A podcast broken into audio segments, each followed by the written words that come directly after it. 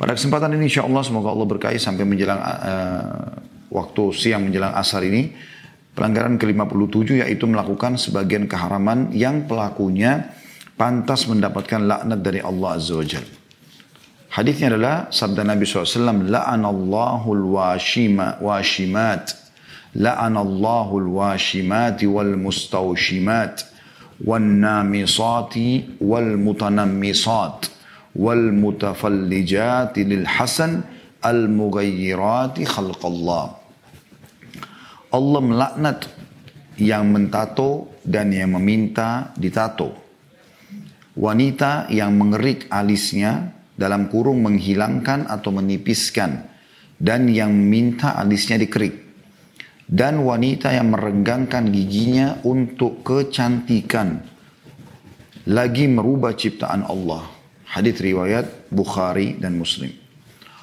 Juga hadis yang lain yang diangkat oleh penulis hadis yang kedua dan ini tentu cukup sampai dua hadis dibahas oleh beliau. Kita akan panjang lebar bahas insya Allah masalah hadis ini. Yaitu sabda Nabi SAW la'anallahu wasilata wal mustausilah Allah melaknat wanita yang menyambung rambutnya dan yang meminta agar rambutnya disambung. Hadis riwayat Bukhari Muslim Teman-teman sekalian, kita tentu akan coba membahas dulu pandangan Islam tentang kecantikan, keindahan, kerapian, kebersihan. Semua ini teman-teman adalah bagian dari syariat. Beranjak daripada hadis Nabi Shallallahu Alaihi Wasallam, Inna Allah jamilun yuhibbul jamal. Allah itu indah, masuk mananya itu bersih, ya, rapi, semuanya itu. Ya, jamil. Biasa disimpulkan oleh laki-laki tampan, perempuan cantik. Ya. Dan Allah menyukai keindahan itu, kebersihan itu, kerapian itu. Dalam firman yang lain Allah mengatakan Allahu yuhibbul mutahhirin. Allah suka sekali dengan orang yang suka bersuci, suka bersih, rapi. Allah subhanahu wa ta'ala juga menekankan kepada kita para hambanya hal yang sama. Terbukti secara alami kita suka dengan kebersihan, bau wangi, kerapian. Kalau kita datangi sebuah tempat, penataannya rapi, wangi, warna yang dipilih tepat, segala macam lah.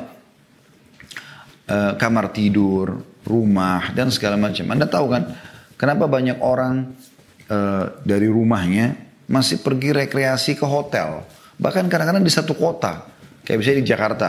Dari rumahnya pergi ke hotel. Untuk apa? Ganti suasana. Apa yang dibeli dari hotel? Penataannya. Kebersihannya. Gitu kan? Kerapiannya. Seperti itu. Ya, pilihan warna yang tepat, sofa yang tepat, segala macam. Padahal sebenarnya dari kamar ke kamar gitu. Jadi secara alami Allah membuat kita suka itu. Hidung kita kalau pas lewat di sebuah tempat mencium bau wangi, kita nyaman.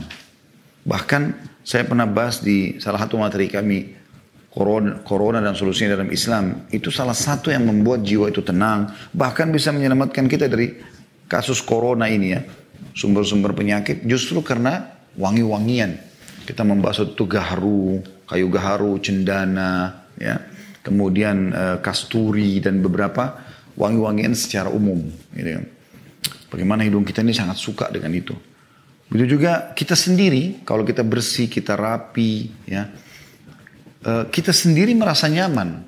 Nyaman dengan pakaian kita yang bersih, yang wangi, nyaman dengan badan kita yang bersih dan wangi, nyaman dengan mulut yang wangi, nyaman dengan semuanya gitu. Itu secara alami. Dan sebaliknya, Allah Azza wa Jal membuat kita tidak suka lawan itu. Misalnya busuk, berantakan, jorok, apalah segala macam. Kita kalau lihat sebuah tempat, baunya busuk, kita tutup hidung buru-buru mau jalan misalnya. Uh, juga Eh, kita bisa saja ya uh, uh, berusaha untuk tidak lewat lagi di tempat itu misalnya ya. Kalau kita lihat ada orang berantakan penampilan maaf kayak orang gila misalnya. Bajunya kotor nggak pakai sendal rambutnya berantakan. Orang merasa ya sudahlah gitu kayak orang gila kalau apalagi kalau tidak gila kalau orang gila orang malu kalau tidak gila maka mungkin orang akan jauh tidak mau interaksi sama orang tersebut. Jangan kan begitu teman-teman sekalian. Kita dengan pasangan kita saja pada saat duduk, kalau ngobrol ada bau yang nggak enak dari mulutnya sudah cukup membuat kita merasa nggak nyaman ngobrol. Atau maaf di ketiaknya, di badannya gitu kan. Ya, itu kita bisa rasakan. Tapi kalau kita temukan pasangan kita, kita begitu mendekat, wangi, bersih, kita merasa nyaman. Itu juga dengan orang-orang umumnya gitu kan. Dan ini adalah yang dicontohkan juga oleh baginda Nabi alaihi salatu wassalam. Beliau orang yang sangat rapi, sangat bersih, sangat wangi. Sampai para sahabat itu menggambarkan kalau mereka bersalaman dengan Nabi SAW, mereka temukan bau wangi. Ya, saking banyaknya minyak wangi Nabi SAW pakai di seluruh tubuh beliau alaihissalatu wassalam itu ditemukan sampai 2-3 hari. Bahkan sering kali mereka melihat Nabi SAW itu dari rambut beliau menetes ya minyak wangi. Jadi luar biasa gitu. Dan Nabi SAW pernah diceritakan oleh seorang sahabat, seingat saya namanya Ka'ab radhiyallahu anhu ya.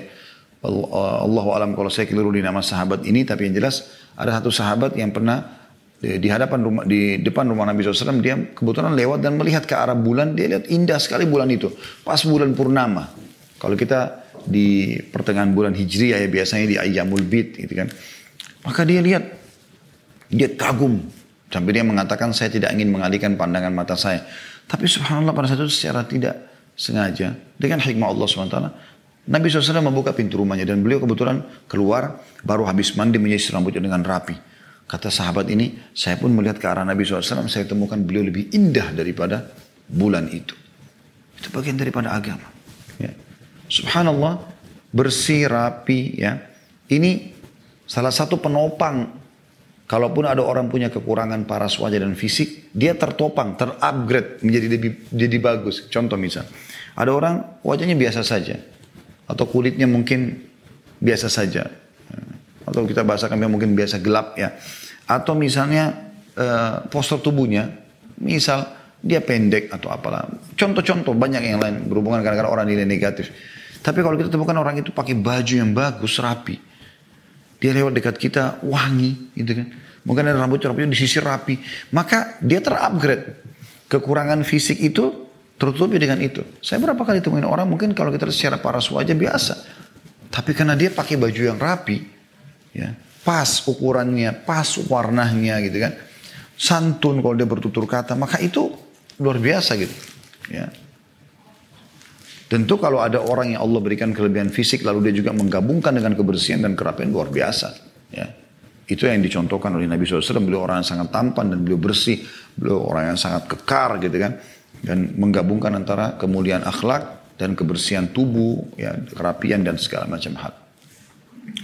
Itu di dunia teman-teman sekalian. Di akhirat juga begitu. Coba anda kembali kepada dalil-dalil tentang masalah surga.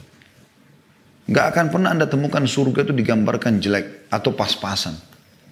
Luas, luas langit dan bumi. Pohon-pohon yang terbentang luas. Buah-buahan yang tidak pernah habis. Bidadari yang super cantik. Sampai Allah gambarkan seperti mutiara yang tidak pernah disentuh oleh tangan. Ter, terjaga dengan baik. Para pelayan laki-lakinya bidadarahnya. Allah juga menggambarkan seperti mutiara yang bertaburan. Ya. Kalau mutiara indah sekali banyak ditaburin, di ya, gelindingin di lantai, kita lihat indah sekali. Bisa memantulkan cahaya-cahaya kalau ada cahaya di situ. Ada pantulan cahaya maksudnya. Allah gambarkan itu. Ya. Selalu digambarkan dengan lu'lu'an maknun. Ya. Pokoknya mutiara yang sangat indah lah. Seperti itu. Dan kita temukan juga selalu keindahan. Permadani yang indah. Dari sutra, baju dari sutra. Eh, gelang-gelang, segala macam hal Eh, bangunan dari emas dan perak. Luar biasa gitu gambarannya. Kenapa semua itu? Semua itu karena Allah subhanahu wa ta'ala suka keindahan tadi. Mulai daripada hadis yang saya katakan. Dan memang Allah menyuruh kita untuk itu. Apalagi anda sebagai seorang muslim. Ya, kita sayangkan banyak muslim tidak faham tentang poin ini.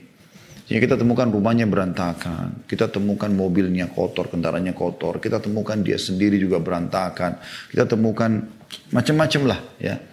Apalagi kalau kita sudah masuk dalam ada sebagian rumah saya masuk, subhanallah, saya nggak tahu bagaimana orang yang bisa tinggal di situ. Numpuk ini, numpuk itu, segala macam hal. Kenapa nggak ditata? Kenapa nggak ditata?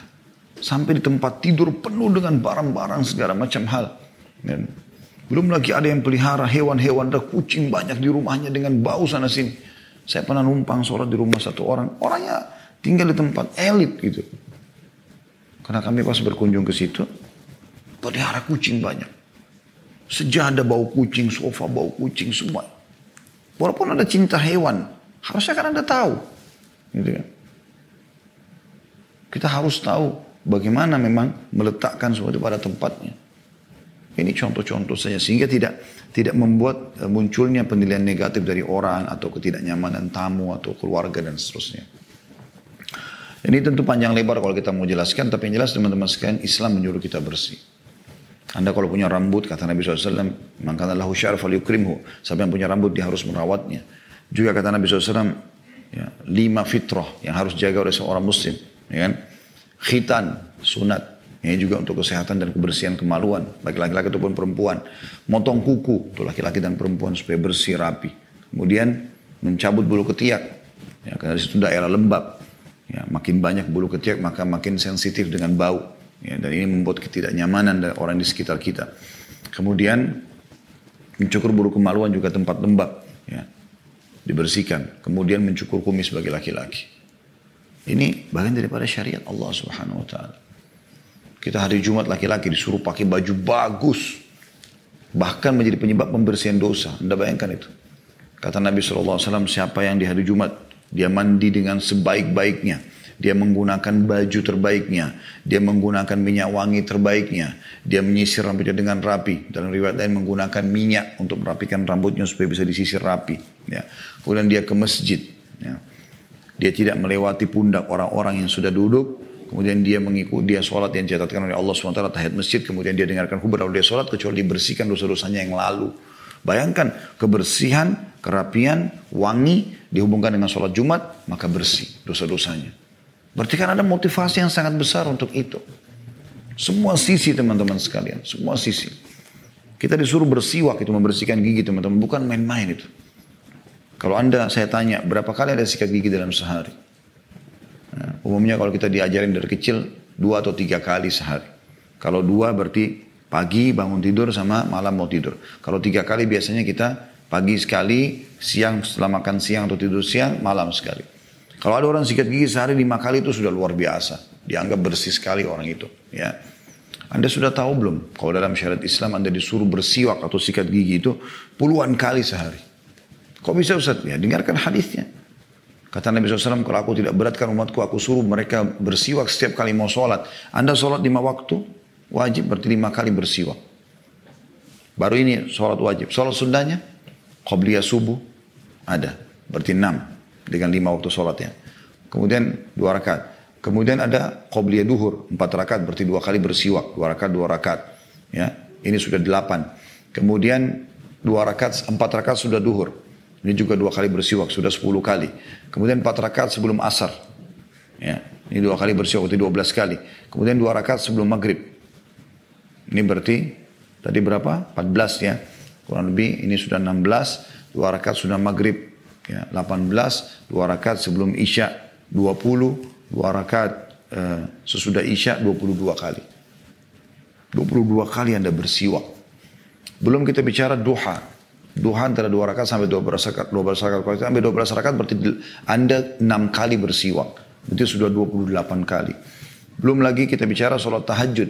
Ya. 11 rakaat. Kalau Anda sholat 8 rakaat, 2 rakaat, 2 rakaat salam berarti 8 rakaat tahajud 4 kali siwak. Witir 2 rakaat salam, 1 rakaat lagi berarti 2 kali bersiwak. Berarti Anda punya kurang lebih ya 6 kali Anda bersiwak di sholat malam. 4 kali di tahajudnya, 2 kali di witirnya. Gitu kan? Itu 28 tambah 6 berarti 34 kali. Belum kita bicara sholat sunnah wudhu, belum kita bicara sholat taubat, belum kita bicara tahiyat masjid, belum kita bicara sholat gerhana, belum kita bicara sholat istisqa amdatul hujan, belum kita bicara sholat jenazah. Banyak sekali. Puluhan kali anda disuruh bersihkan mulut. Bahkan dikatakan Nabi SAW kalau masuk ke rumah yang paling pertama dilakukan adalah bersiwak. Pada saat ingin bertemu dengan keluarganya. Saking indahnya dan bersihnya Islam itu. Nah, semua ini teman-teman panjang lebar saya jelaskan. Supaya kita tahu Islam tidak melarang kita, bahkan memintakan kita untuk bersih, rapi, cantik, gagah. Ya. Tapi jangan sampai keluar dari koridor yang sudah Allah izinkan. Contoh, kan yang tadi dibahas hadith ini, teman-teman sekalian. Allah melaknat wanita yang mentato dan juga meminta ditato. Tujuannya apa ditato? Ada dua biasa umumnya alasannya orangnya. Yang pertama untuk kecantikan, ditatolah segala macam hal di alisnya, di matanya, di apalah segala macam ya. Itu untuk menganggap supaya dia lebih cantik dari yang sebelumnya menurut pandangan dia. Belum tentu menurut pandangan semua orang gitu ya. Apalagi pandangan Allah subhanahu wa ta'ala jelas ini salah. Atau dia menato tubuhnya untuk menganggap itu sebuah hal yang modern. Ya kan? Ditato lah tubuhnya. Ada tulisan namanya, ada apa, ada apa segala macam. Nah ini, semua ini dilarang. Anda tahu apa itu laknat? Tardu min rahmatillah terjauhkan dari rahmat Allah. Rahmat Allah luas. Pengampunan dosa, pemberian rezeki, segala macam keberkahan ini hilang semua. Hanya karena masalah ini. Jadi nggak boleh sama sekali. Ya. Kemudian juga larangan yang kedua adalah mengerik alis. Jadi kadang-kadang dia beralasan, oh alis saya terlalu tipis. Atau alis saya berantakan. Itu Allah yang meletakkan di kening anda. Kenapa harus anda yang menilai ini baik atau tidak? Gitu kan? Jadi nggak boleh biarkan saja alami. Kuasa Allah subhanahu wa itu memang Allah sudah ciptakan begitu. Karena konsekuensinya terlalu berat. Anda dilaknat dan Anda berpenampilan cantik seperti pandangan Anda atau Anda cantik alami dan Anda dapat keberkahan dari Allah subhanahu wa. Yang mana Anda pilih? Harusnya sebagai seorang muslimah ya, yang sudah beriman kepada Allah subhanahu wa faham masalah ini. Ya, setiap suami juga punya kewajiban mengingatkan pasangannya. Nggak boleh sama sekali. Terlebih lagi alis itu punya hubungan erat sama mata manusia. Ya. Mata manusia karena ini urat-urat saraf di dalam ini ada. Gitu ya. Pasti ada hikmah-hikmah ilahi yang harusnya kita berhati-hati kalau kita melanggarnya di situ ya. Jadi nggak boleh dua-duanya dilaknat. Yang minta ditato dan yang mengeksekusi tato itu. Yang minta untuk dikerik alisnya dan yang mengeksekusi itu. Jadi teman-teman yang melakukan di salon yang membantu orang ini misalnya dan wanita yang merenggangkan gigi untuk kecantikan. Jadi perhatikan ada kalimat Nabi SAW untuk kecantikan. Jadi maksudnya memang umumnya orang wanita lakukan itu kenapa? Karena dia anggap dia mau lebih cantik dari sebelumnya. Menurut dia. Padahal sebenarnya belum tentu. Bisa saja memang, bukan cuma bisa, memang itulah yang terbaik yang sudah Allah berikan. Allah lebih tahu, oh wajah ini cocoknya alis ini. Bahkan sampai jumlah-jumlahnya. Saya pernah baca artikel kalau nggak salah satu bulu alis itu ya mengandung ada pecahan rambut halus dilihat harus dilihat dengan alat ya itu 250 rambut yang lain. Jadi Anda kalau cabut satu saja itu sama dengan mencabut 250 ya rambut-rambut halus kecil. Kalau salah datanya masih ada insya Allah bisa ditemukan itu ya. Jadi sudah diingatkan, jangan lakukan itu persepsi yang mengatakan oh nanti saya jadi jelek itu waswas syaitan. Karena dia tidak mau anda kembali kepada rahmat Allah. Dia mau tetap anda dilaknat oleh Allah swt harus hati-hati dengan masalah ini. Itu juga dengan merenggangkan gigi. Merenggangkan gigi jadi ada fase-fase di mana manusia menganggap dengan merenggangkan gigi maksudnya membuat lubang sedikit di antara gigi-gigi sehingga kelihatan agak berenggang itu adalah kecantikan. Menurut mereka di beberapa zaman dulu pernah ada seperti itu juga ada yang menganggap dalam riwayat lain adalah mengikirnya. Ngikir sampai tipis. Nah dia berpikir dengan tipis gigi sehingga seakan-akan transparan menurut dia. Itu lebih cantik. Ini menurut dia. Padahal sebenarnya semua ini melanggar hukum Allah subhanahu wa ta'ala. Tidak boleh sama sekali. Dilarang gitu. Begitu juga dengan sabda Nabi SAW tadi yang sudah kita bahas adalah Allah melaknat juga wanita yang menyambung rambutnya dan meminta agar rambutnya disambung. Gitu ya. Saya pikir tadinya ini uh, mungkin terjadi di waktu-waktu tertentu. Tapi satu waktu subhanallah saya melihat ada cuplikan di YouTube. Seingat saya di YouTube atau pernah saya pernah lewat di satu salon untuk jemput istri saya kalau saya tidak salah ya di daerah Jakarta Selatan. Seingat saya salah satunya saya lupa itu. Tapi jelas saya memang melihat ada sepintas ada kayak rambut-rambut yang digantung. Saya sempat tanya di situ ini untuk apa gitu. Maka dia bilang itu disambung rambut. Supaya jadi lebih panjang, lebih indah dan segala macam. Karena ini semua melanggar hukum Allah SWT. Anda dilaknat, dilaknat. Laknat ini berat, bukan hal yang ringan. Baik, coba kita dengarkan bagaimana gambaran para ulama berhubungan dengan masalah pelanggaran ini. ya. Imam Nawawi menjelaskan dalam syarah sahih Muslim, Al-mutanammisah adalah para wanita yang minta dicukur wajah, bulu di wajahnya. Jadi lebih luas maknanya menurut Imam Nawawi. Bukan hanya sekedar alis bulu apa pun di tubuh, di wajah, kalau dicabut maka masuk dalam masalah ini. Sedangkan wanita yang menjadi tukang cukurnya namanya An-Namisah. Diambil daripada syarah Sahih Muslim Imam Nawawi jilid 14 halaman 106. An-Nawawi juga menegaskan bahwa larangan dalam hadis ini tertuju untuk bulu alis ya secara khusus tapi dia masuk kepada umumnya wajah. Larangan tersebut adalah untuk alis dan ujung-ujung wajah. Dia dalam syarah Sahih Muslim jilid 14 halaman 106. Ancaman ini berlaku meskipun untuk mempercantik diri. Ya. Jadi walaupun untuk mencantik diri tetap tidak boleh. Jadi kalau orang mau kelihatan cantik boleh, tapi dia tidak boleh sampai melanggar hukum Allah Subhanahu wa taala. Ibnu Athir mengatakan an-nams ya, adalah menipiskan bulu alis untuk tujuan kecantikan. Begitu juga dengan Ibnul Allan mengatakan dalam syarah Riyadus Salihin, An-Namisah adalah wanita mencukur bulu alis wanita lain atau menipiskannya agar kelihatan lebih cantik. Sedangkan Al-Mutanammisah adalah wanita yang menyuruh orang lain untuk mencukur bulu alisnya. Ya, semua itu masuk dalamnya. Dan ini termasuk dalam kategori dosa-dosa besar. Di antara ulama yang memasukkan dalam kategori dosa besar adalah Imam Az-Zabi rahimahullah dalam kitab Al-Kabair beliau. Dan juga Al-Haytami dalam kitabnya Az-Zawair menyebutkan dalam Al-Kabair, dosa besar gitu kan. Begitu juga disebutkan oleh Syekh Muhammad bin Abdul Wahab ya. Menyebutkan dalam buku beliau Al-Kabair, semua ini masuk dalam kategori Al-Kabair ya. Kalau kenapa sulam alis itu dilarang? Ya, masuk dalam juga sama masalah menato ya. Biasa begitu ditato juga alisnya. Salah satu uh, di antara proses yang dilakukan dalam sulam alis adalah dibersihkan dan dibentuk. Dicukur dulu habis, kemudian dibentuk. Atau dicabut beberapa dengan menggunakan pinset. Kemudian digaris dengan buat garisan baru. Seakan-akan dia mengatakan, ciptaan Allah ini nggak bagus dan ini yang bagus menurut saya.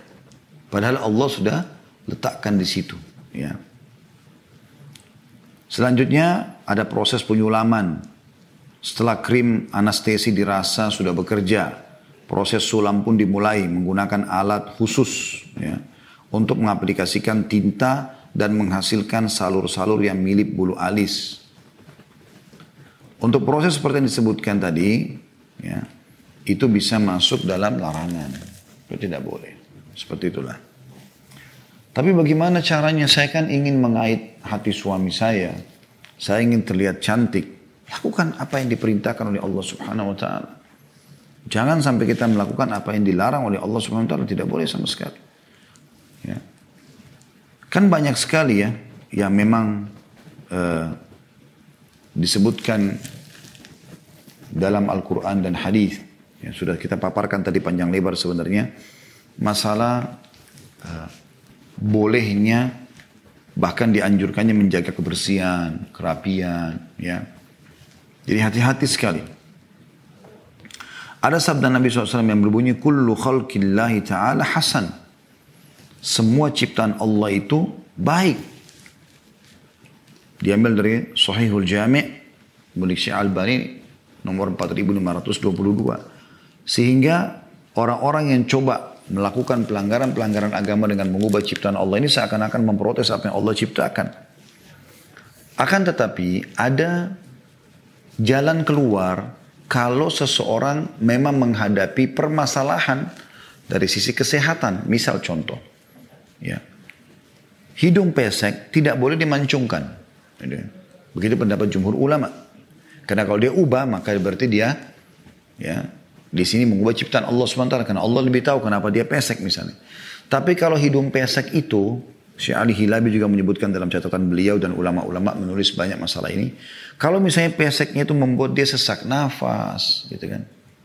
Atau misalnya dia tabrakan hidungnya terpotong. Atau kena luka bakar. Ya. Sehingga dia tidak bisa lagi berfungsi. Kemudian dia mengoperasinya itu lain. Tapi kalau tidak ada apa-apa tiba-tiba dia mengubah, masuk dalam ancaman ini. Dan ini berlaku umum pada seluruh tubuh. Jadi bukan cuma wajah, tapi seluruh tubuh. Ini bisa berlaku, padanya. Jadi harus hati-hati tentunya dalam masalah-masalah seperti ini ya. Dalam perawatan dibolehkan kalau perawatan. Seperti misalnya orang giginya berantakan dan dia pakai behel. Nah itu ada pernah ditanyakan kepada para ulama tentang masalah itu ya. Pernah ditanyakan Syekh Saleh Fauzan hafizahullah apakah boleh meluruskan gigi dan merapatkannya sehingga tidak terpisah-pisah? berantakan dia, susun-susun giginya dan itu biasa memang menyebabkan ada bau mulut yang keluar, susah untuk mengunyah, sering terselip makanan di situ gitu kan. Kata beliau apabila hal itu dibutuhkan maka hukumnya boleh. Misalnya apabila pada gigi seseorang ada ketidaknormalan kemudian perlu ada perbaikan. Ini tidak apa-apa. Namun jika tidak diperlukan maka itu tidak diperbolehkan. Bahkan ada larangan mengikir gigi atau menipiskannya dan merenggangkan gigi-gigi supaya penampilannya bagus. Bahkan ada ancaman terhadap orang yang nekat melakukannya karena perbuatan ini termasuk perbuatan sia-sia yang merubah ciptaan Allah. Namun jika itu dilakukan dalam rangka pengobatan atau menghilangkan ketidaknormalan atau keperluan lainnya maka itu tidak apa-apa. Misalnya kesulitan mengunyah makanan kecuali jika giginya diperbaiki atau diluruskan. Ini diambil dari buku Al-Muntaqa min Fatawa Syekh Salih Al-Fauzan. Jadi tiga halaman 323 dan 324. Seperti itu peringatannya. Ya. Saya juga pernah berdiskusi langsung dengan eh, Dr. Ziyad Abadi, ya salah satu guru dan rujukan kami di Jordan, pakar hadith, dan saya menanyakan masalah ini. Beliau lebih merincikan juga masalah itu, mengatakan perubahan-perubahan yang dibolehkan itu hanya kalau memang seperti tadi kasus kebakaran, tabrakan, ya, atau terjadi hal-hal yang tidak normal, seperti misal uh, dia masih, misal orang umurnya masih 17 tahun, tapi sudah berkerut, berkeriput semua mukanya, rusak gitu. Ya. Dia tidak normal, bukan di umurnya itu, seperti itu. Ya. Tapi selain daripada ini tidak boleh, apalagi kalau tadi sampai secara khusus yang sudah disebutkan Nabi SAW yaitu mengerik alis, menato, ya, merenggangkan gigi dan segala macam ini sudah tidak boleh. Ya. Allahu alam. Ini teman-teman bahasan kita insya Allah. Mudah-mudahan bisa diambil pelajaran dari apa yang kita bahas pada saat ini. Dan kita coba buka pertanyaan yang sudah masuk supaya bisa lebih uh, jelas apa yang sedang dihadapi oleh teman-teman di lapangan yang bisa kita diskusikan insya Allah. Dan sekali lagi teman-teman sekalian, eh, kita bukan sengaja menyudutkan atau meninggalkan eh, apalah masa era perkembangan dan modern sekarang bukan itu. Tapi kita punya syariat saudariku muslimah. Kita punya syariat Allah SWT yang mengatur itu. Anda lebih baik cantik di mata Allah dan Allah punya cara membuat suami Anda dan orang sekitar Anda mencintai Anda apa adanya dan Allah punya cara justru membuat orang sekitar anda benci kalau anda justru melanggar hukum Allah SWT. Makanya dalam sebuah hadis kata Nabi SAW, siapa yang berbuat sesuatu yang membuat Allah ridha, Allah akan, walaupun manusia membencinya, maka Allah akan buat manusia menyukainya. Dan sebaliknya siapa yang membuat sesuatu yang Allah benci, walaupun manusia ridha, maka Allah akan buat manusia membencinya. Oh kama Nabi SAW. Ya. Jadi kita sekarang sedang bicara hukum Allah SWT, itu tujuan pengajian, untuk kita memahaminya. Jadi kalau di antara teman-teman yang ikuti acara kita ini memang kebetulan kasusnya sama, maka di situlah dibutuhkan keimanan Anda. Anda ingin selamat atau tidak? Bukankah kita setiap saat bisa meninggal? Ada corona, tidak ada corona, kita bisa meninggal. Bagaimana pertanggungjawaban Anda di hadapan Allah SWT? Ini bukan cuma sekedar dosa kecil atau makruh, tapi ini adalah bagian daripada dosa besar sebagaimana sudah kita paparkan tadi.